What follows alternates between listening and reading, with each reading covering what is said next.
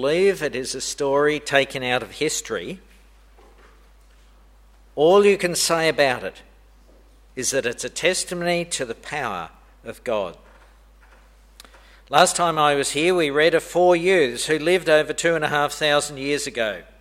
They were royal teenagers who had been kidnapped by an invading army, taken on a long trek to Babylon for training in Babylonian knowledge and culture.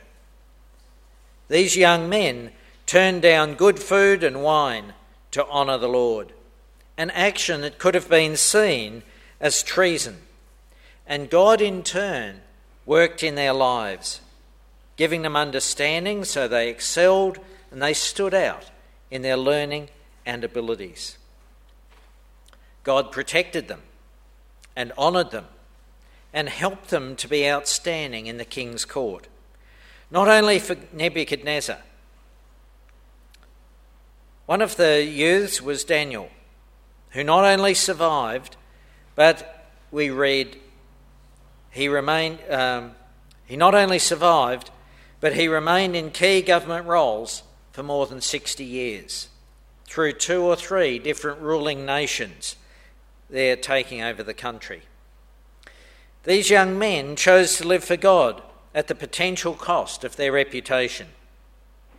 They were expectantly obedient to God's ways as they faced challenges that were beyond themselves, but not beyond the God they served, the same God that we serve today. I want to ask you Does the way that you approach life reflect who you worship? That's my topic today as we look at these young men. How do you think when you're alone, by yourself, and facing a massive challenge, a life and death challenge? Let's pray. Our loving Father, we're all living in life we face uncertain times. Father, before us today, we have an account of some young men who followed you, who trusted you, who believed in you, and believed that because you have chosen them and placed them where they were, that you would provide the answers that they need for life. Father, as we look at this passage this morning, we ask that we each may grab hold of this fact that you care for us. And as we read, as we listen, as we think about it, Father, we ask that you would impact each one of us for your glory. For we ask it in your name. Amen. In this chapter, we read that as graduates from the Babylon University, having studied the wisdom and knowledge of the Babylonians, and having been the top of the class and graduated with first class distinctions, they're part of the elite group the king relied on for advice when he needed it. Or they were supposed to be a part of that group. Now the king has a dream that really worries him. In the verse 1 tells us in the second year of his reign, Nebuchadnezzar had dreams. His mind was troubled, and he could not sleep. Some people believe that dreams are not relevant today. Maybe that's where you come from. Let me say, that's where I was brought up. Dreams aren't relevant. But I believe we serve a God who wants to connect with people. And God gave me a dream before I went to Papua New Guinea. When I was at university, life was convenient, and uh, all I'll say is that it challenged my thinking. And when I didn't listen the first time, I had the same dream two weeks later. That was enough for me to re- stop and think wait on, is this God communicating? I better listen. And if you go to Papua New Guinea amongst Christian people there, dreams are a part of life. So let me challenge you to just hold this in abeyance. If you don't believe it, God uses dreams in people's lives today. And so, whether dreams are relevant or not, that's really a cultural perspective. Many nationals have had life affecting dreams in Papua New Guinea. And as a missionary, you face challenges. On three occasions, I've had different people ask me if I could interpret dreams or visions. They wanted to know what the message was. And in one case, my village father wanted to know the source of the vision that he had had. You're sitting there in a village and somebody says, Fred, Douglas, can you interpret my dream? What do you say? Because you're representing God. So what you do has an impact. If somebody says to you down the street, I had a dream that's really worrying me, you go to church, you communicate with God. Can you tell me? You're going to say, oh, mate, sorry, I haven't got a clue. I see this chapter as one that challenges us to look to God for answers. I didn't have any answers. I just said to these people, Tell me. And um, one I remember, it was in uh, a uh, hotel in, in Madang. We just had lunch, and I was sitting with the uh, uh Secretary for Education for the province fairly important man. And, and Christopher said to me, uh, Douglas, can you interpret dreams? Said, Tell me what you saw. Let me tell you. As he was talking, I was listening, I was also praying. And the Lord enabled me to give him an answer. And I just said, Christopher, I don't have a real answer, but I've been praying for understanding as you've been talking, and I don't know. Let me just share this with you. He didn't say anything.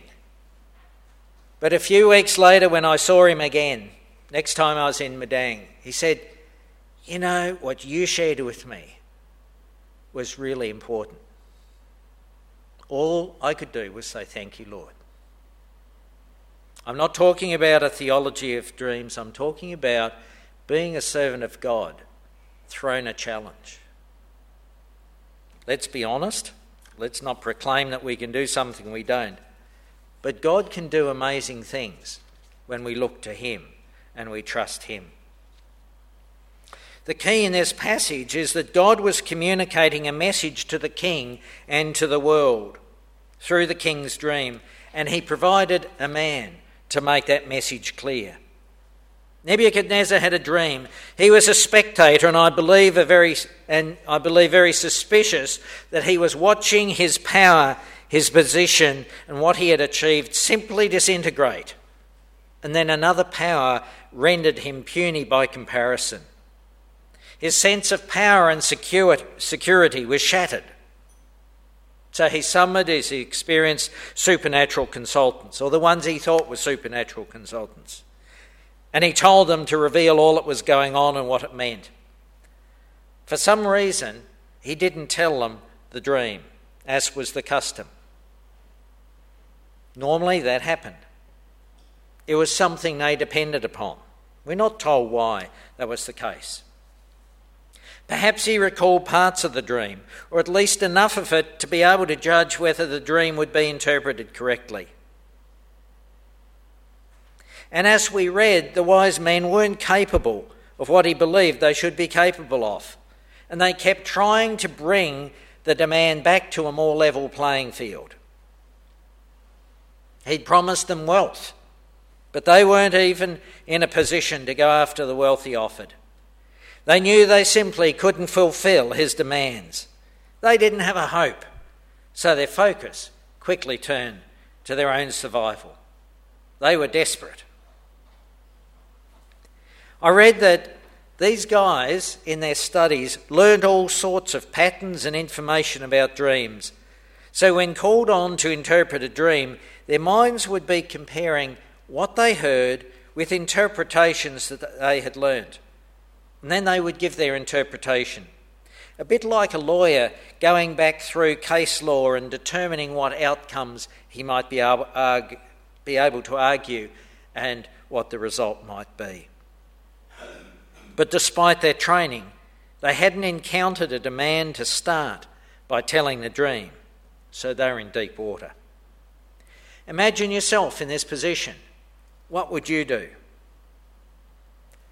The wise men kept asking the king to tell the dream, but the king had the upper hand. He insisted that they, as psychics, should be able to divine what he dreamed, and then he'd believe what they said its meaning was. But they, on their part, were way too scared to even hazard a guess because that would show they didn't have a supernatural revelation as the king believed.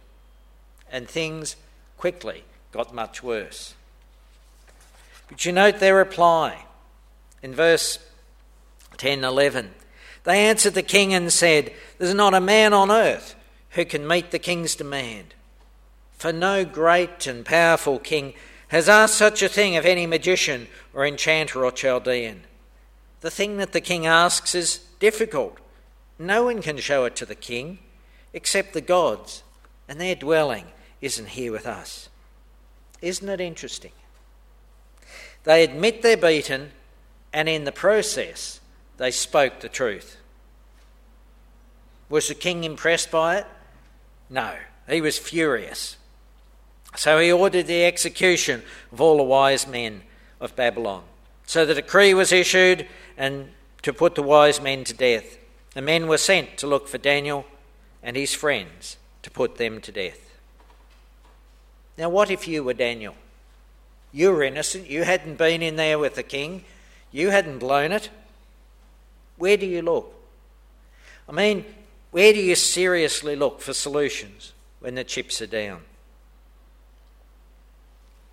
How often do we really fear things are beyond redemption when perhaps God is waiting on us to be a part of working his purposes out? He's still capable today of turning people around, sometimes in amazing ways. God wants us to ask Him for help, and He desires that we recognise who He is, and as we ask Him for help, it's honouring Him. We need to pursue faith. Each one of us, myself included, needs to seek to grow in our faith because nothing is impossible for God. Prayer is a key part of our relationship with God. Prayer that believes God hears us and has the willingness and the ability to answer. How often do you pray looking to God to make a difference in your situation or the situations in others that you know? Or maybe for somebody who's stubborn and he's lost and he's hopeless, or she's stubborn and lost and hopeless. Or you like the people in the village? We were talking about an old character one day, and, and my friend Kunamang, who was a church leader, so I said something about God can turn Seg around. And Kunamang said, Douglas, you don't know what goes on in that man's mind. Nothing can turn him around. Well, maybe I'll tell you about it another day. But let me tell you, that old man, I believe, died and went to heaven. But there's a different there's a story that happens between those things. We serve an amazing God. These guys were living out a spiritual battle. Yes, it was a physical battle, but as these guys live as God's servants in Babylon, in a pagan culture, we're going to see tensions and more tensions between them. It's not just physical, it's also spiritual. And here God was setting the stage for his first great revelation to Nebuchadnezzar of his reality, of his omniscience, his ability to know everything, and of his power. God was in control and he was showing up the opposition for what it was. He was setting the scene by way of contrast for what he had planned. So when Arioch came to escort Daniel and his friends to death row, Daniel revealed an astonishing measure of courage and faith, particularly for a young man. Remember, these guys are only teenagers. They had come to Babylon, They've been carted off to Babylon, they went through three years of schooling, so he's probably 18 to 20. So don't be thinking it's just for older folk, it's for whoever. The challenge of faith and action is for all of God's people.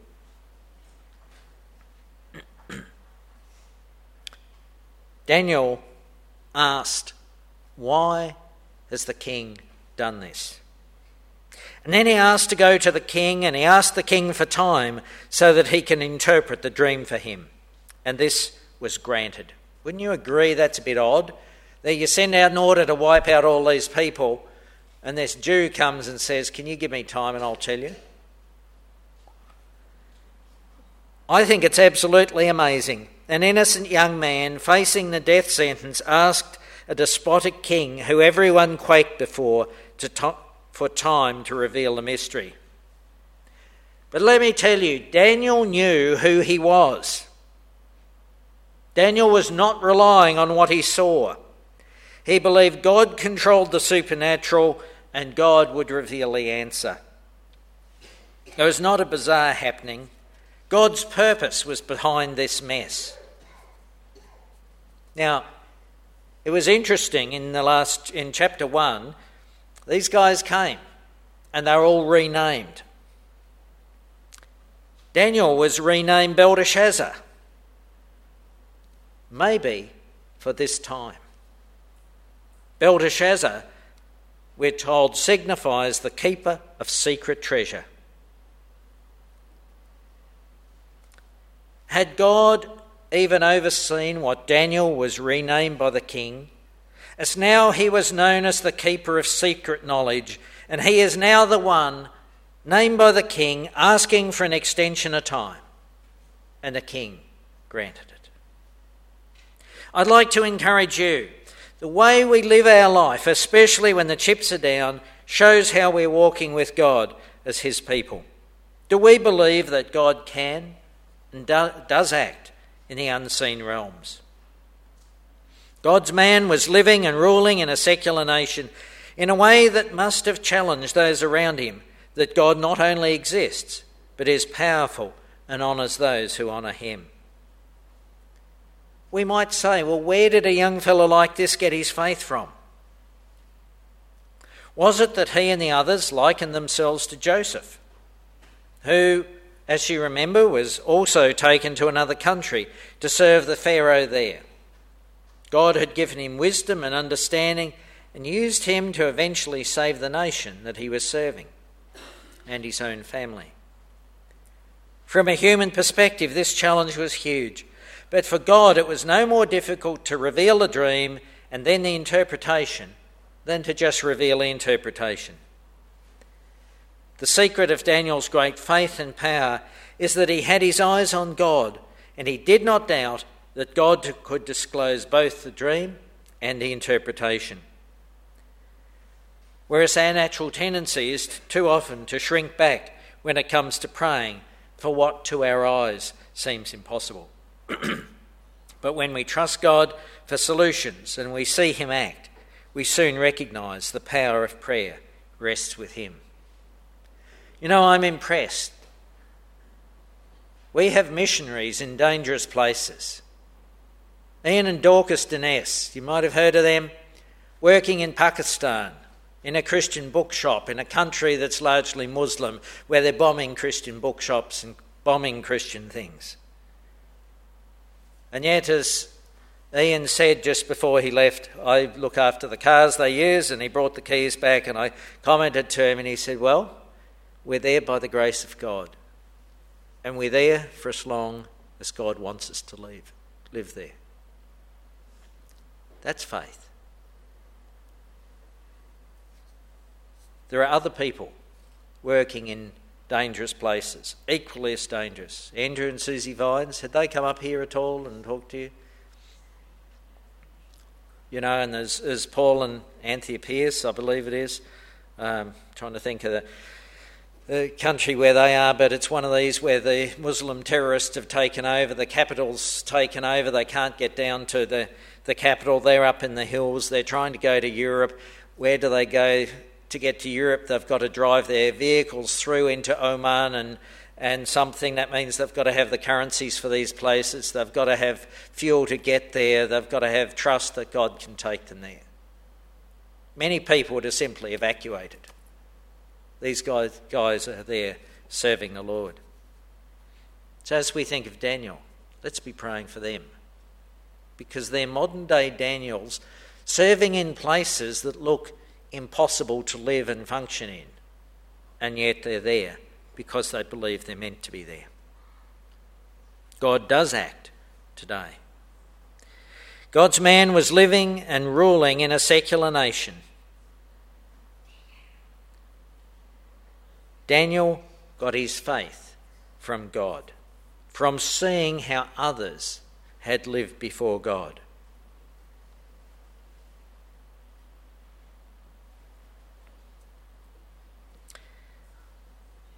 When we trust God for solutions and we see Him act, we soon recognise the power of prayer rests with Him. In verses 17 to 19, Daniel knew this too. The four young men asked God to reveal a dream. God did so in a night vision. Was it both the dream and the interpretation? Regardless, Daniel knew in his spirit that God had answered. Then we read that Daniel's first response was to bless the God of heaven. Our relationship with God is key, as it was for these young men. The more we know God ourselves, the more we'll see his hand at work.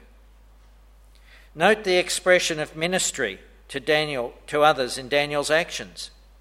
Before he approached Arioch, he pled for the life, before he approached the king, he said to Arioch, Don't kill these other young people, don't kill these other magicians. He was focused on their well being, it wasn't his own survival that he was focused on. They'd failed. There was um, competition. If it had been them, I'll bet they would have let Daniel be killed and then they'd give the answer. But that's not how God's man acted. Daniel's alliance is clear. He gave God the glory, but not in a way that threatened the king, but rather to point him to the true source of power. In all of this, Daniel was living his life before the throne of God. He answered Nebuchadnezzar in the way that Joseph had answered Pharaoh many hundreds of years before, giving all the glory to God. Genesis 41:16 tells us it's uh, Joseph's response to Pharaoh. He says, "I cannot do it." Joseph res- replied to Pharaoh, "But God will give Pharaoh the answer he desires." Likewise, Daniel states, "No man, no wise man, enchanter, magician, or diviner can explain to the king the mystery he is asked about.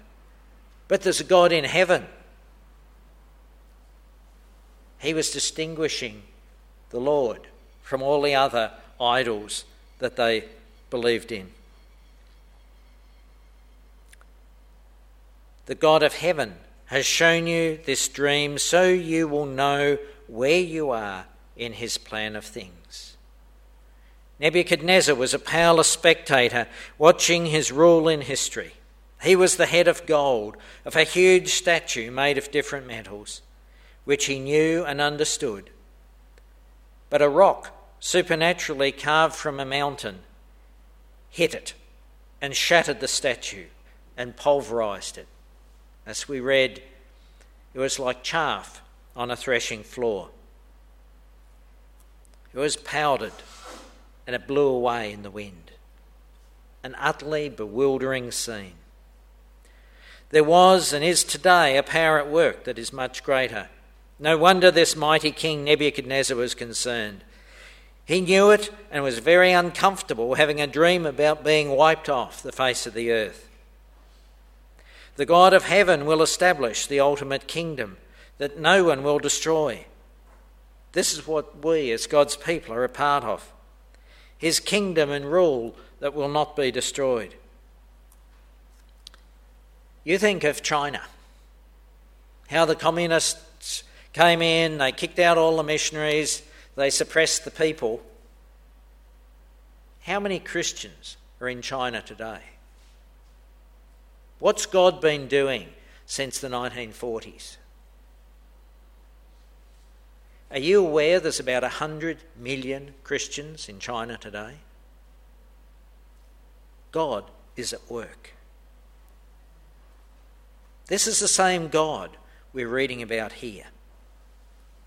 Daniel shared the honour with his colleagues, and through this unlikely situation, the king appointed Shadrach, Meshach, and Abednego. It's interesting the, the switch. You know, they're Hananiah, Mishael, and Azariah. And they're suddenly switched over um, and given their Babylonian names Shadrach, Meshach, and Abednego. Appointed them as administrators over the province of Babylon, while Daniel himself remained in the royal court. We too live in a nation which seems to have lost any spiritual direction or recognition that there is a God who rules this universe and also that he has a purpose for each one of us. As we go about life this week, let us remember what we're really about. God has a purpose for you and for me.